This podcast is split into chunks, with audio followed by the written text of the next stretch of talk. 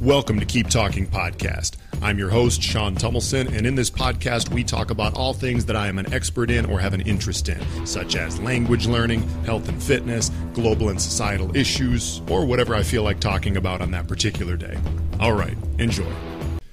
Hola, hola, buenos días, buenas tardes, buenas noches, no sé qué. Ok, en este episodio voy a contarles cómo, bueno, qué hacer si necesitas mejorar mucho, si necesitas perfeccionar, perfeccionar tu inglés dentro de, bueno, poco tiempo, de un mes, digamos. Ahora, yo voy a usar el ejemplo de que esto estoy haciendo yo para mejorar mucho o perfeccionar mi español dentro de un, un mes, digamos. Ahora, primero, este es un episodio para, eh, bueno, personas un poco más avanzadas en inglés. Bueno, pero los principios Em, se aplican a todos. O sea, si, tú, si tu nivel de fluidez en inglés está como en 50%, pues obviamente eso es para, que, para ayudarte a mejorar al 70, 80%.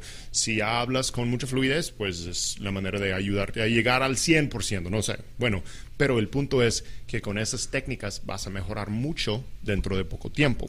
Ahora, ¿por qué estoy contando sobre lo que yo estoy haciendo con mi español?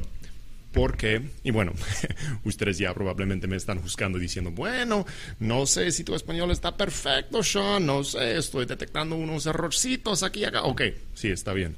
Pero lo que yo estoy haciendo es que yo estoy preparando para un viaje a México ah, que voy a hacer bueno, dentro de unas tres semanas de grabar este episodio. Em, y eh, es algo, bueno, de hecho, el día que se publique este episodio probablemente ya voy a estar en México. Pero básicamente voy a estar allá por eh, unos tres meses eh, por un nuevo, pues es un proyecto de, digamos, trabajo que me salió. No voy a contar todos los detalles, pero el punto es que yo estoy tratando de mejorar mucho mi español dentro de poco tiempo. ¿sí? Bueno, es que mi español ya sabes que ya está bien, o sea, llevo mucho tiempo hablando en español, ¿sí?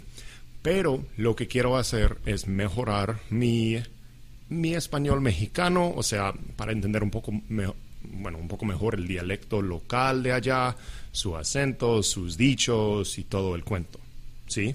Para que yo entienda 100% el español mexicano cuando yo llegue, ¿sí? Para muchos de ustedes pueden hacer el mismo con su inglés, ¿sí? Em, entonces, ¿qué es lo que yo estoy haciendo ahora, durante esas tres o cuatro semanas, para mejorar mucho mi español mexicano? Ok.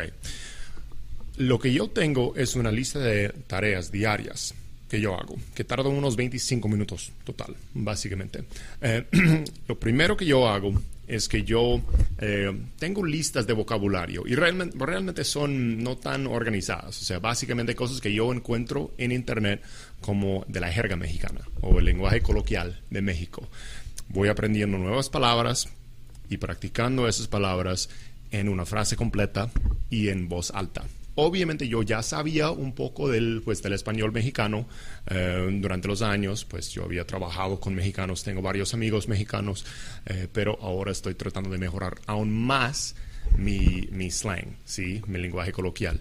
Entonces, digamos, no sé, practicando frases como, ah, bueno, no quiero usar cosas como muy vulgares, pero practicando frases como a huevo, morro, morrito, morrita, ah, esa morrita, esa chava de 15 años pasó por allá por la calle, ah, no sé. Bueno, yo creo que eso fue un muy mal ejemplo del español mexicano. Eso sonó como que, que, unos delincuentes van a hacer algo con una, una, chica de 15 años en la calle. Pero bueno, el punto es que, em, que aprendiendo palabras eh, que son muy coloquiales, en México. ¿ok? Entonces, esos son como los primeros cinco minutos. Básicamente todo está dividido en una tarea diaria de cinco minutos de esto, cinco minutos de esto, cinco minutos de eso. ¿Sí? Porque a mí me gusta hacerlo así, a mí me gusta preparar para cosas en la vida, cualquier cosa de una forma diaria, disciplinada diaria, con tareas pequeñas diarias, porque todos nosotros sabemos que para mejorar mucho en algo, lo que nosotros necesitamos más que un crash study session, crash course, o sea, un crash course es básicamente cuando estudies mucho al último momento, o sea, te desvelas toda la noche para estudiar para una prueba, alguna cosa así, no funciona tan bien. Lo que funciona mejor es todos los días, poquito a poco, ¿sí? Así, que primero lo que yo hago es que tomo las nuevas palabras o frases coloquiales de México, ah, pues trato de memorizarlas más y más, usándolas en frases completas, etcétera. ¿sí?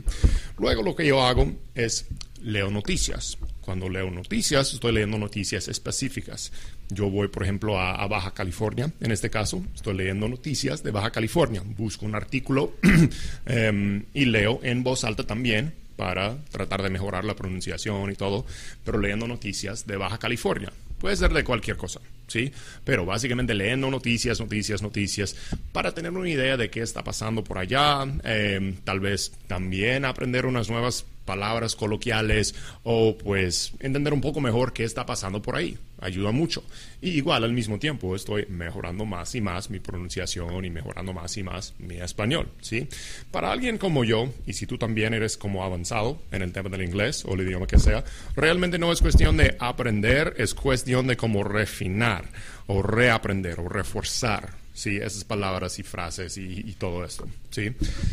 También lo que hago, y bueno, eso no es cuestión de cinco minutos, eso es cuestión de cuando yo pueda todos los días, pero básicamente todos mis podcasts ahora están en, son pues del español mexicano, en el caso. Em, estoy escuchando uno que se llama La Cotorrisa, que es, y eso sí es muy bueno porque es muy... Em, no sé, o sea, muy coloquial de México. Hay dos muchachos que hablan de no sé, muchos como tonterías y payasadas de la vida. Pero lo que pasa con un podcast de ese tipo es que tú aprendes mucho, mucho del lenguaje coloquial. Porque yo creo que para, digamos, un americano, que digamos que un americano va a la escuela y aprende español en la escuela y incluso que agarre una carrera universitaria en español, como un major, a Spanish major, ¿sabes? Y que habla muy bien el español formal después de la universidad. Va a escuchar ese podcast que es La Cotorriza y va a decir, ¿qué, qué, qué? Como el 50% es muy coloquial, eh, pues usando palabras muy, muy mexicanas y no va a entender pues la mitad, ¿sí? Eh, ahora, Ah, por lo menos yo ahora entiendo como más del 80% cuando están contando sus chistes y sus historias. Así que esa es otra manera de seguir, seguir mejorando con el lenguaje coloquial. Lo bueno para ti si estás aprendiendo o mejorando tu inglés es que hay muchísimos podcasts, eh, obviamente muchos que usan mucho inglés coloquial, especialmente de acá, de los Estados Unidos. Entonces escoge un podcast y escucha, escúchalo cuando puedas, ¿sí? Para seguir adaptando tu oído a los sonidos y a las palabras, frases y todo. Ahora, eh, ¿qué más? Bueno, tengo todo mi, mi, teléfono, mi computadora, mi todo, pues cambié el teclado, cambié el, sistema, los ajustes al español para que yo esté leyendo cosas en español todos los días. O sea, son esas cosas básicas, ¿sí? Que yo llamo de, eh, de inmersión digital. ¿Ok? Inmersión digital hoy en día es muy, muy importante. Eh, y cuando nosotros no estemos en otro país donde se habla el idioma, pues podemos por lo menos tener una inmersión digital. Si todas nuestras cosas digitales están en el idioma deseado. deseado deseado, desayado. ¿Quién me está mandando mensajes? Eh, bueno, muchos mensajes de trabajo al mismo tiempo. Em, ¿Y qué más? Bueno, básicamente, sí, es, eh, de eso se trata mi, cosas, mi, mi lista de tareas diarias que yo hago para eh, mejorar mi español, para refinar o perfeccionar mi español antes del viaje. Ahora, nosotros como hablantes no nativos nunca vamos a tener como un acento así nativo. Algunas personas lo hacen mejor que otros, ¿sí? Em, pero el punto es que nosotros em, podemos llegar más y más cerca con el tiempo. O sea que yo creo que si yo comparo mi español ahora con mi español de hace 5, 6, 7 años. Aunque ya hablaba español en esa época, mi pronunciación está mejor ahora y va a ser mejor en unos 2 o 3 años. Bueno, no sé, puede ser que después de ese viaje a México, mi español esté en su mejor, eh, digamos, posición o mejor nivel y que luego baje un poco porque vuelva a Estados Unidos y no practico tanto. Sí, pero ese es el punto. El punto es que tú puedes hacer estas cosas diarias. No necesitas hacer exactamente esas mismas cosas, pero me, entiendes. O sea, es cuestión de practicar todas las habilidades del, eh, del idioma, ¿sí? La escucha, el habla, la escritura, bueno, la escritura hoy en día no es tan importante, especialmente porque nosotros estamos mandando más textos que cartas escritas a mano, ¿sabes?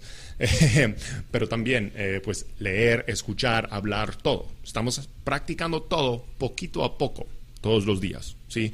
Es una lista de como unas cinco tareas que yo hago que tarda cinco minutos cada uno. Entonces tardo unos 20, 25 minutos por día para seguir mejorando mi español, refinándolo, practicándolo, perfeccionándolo hasta que yo llegue a México.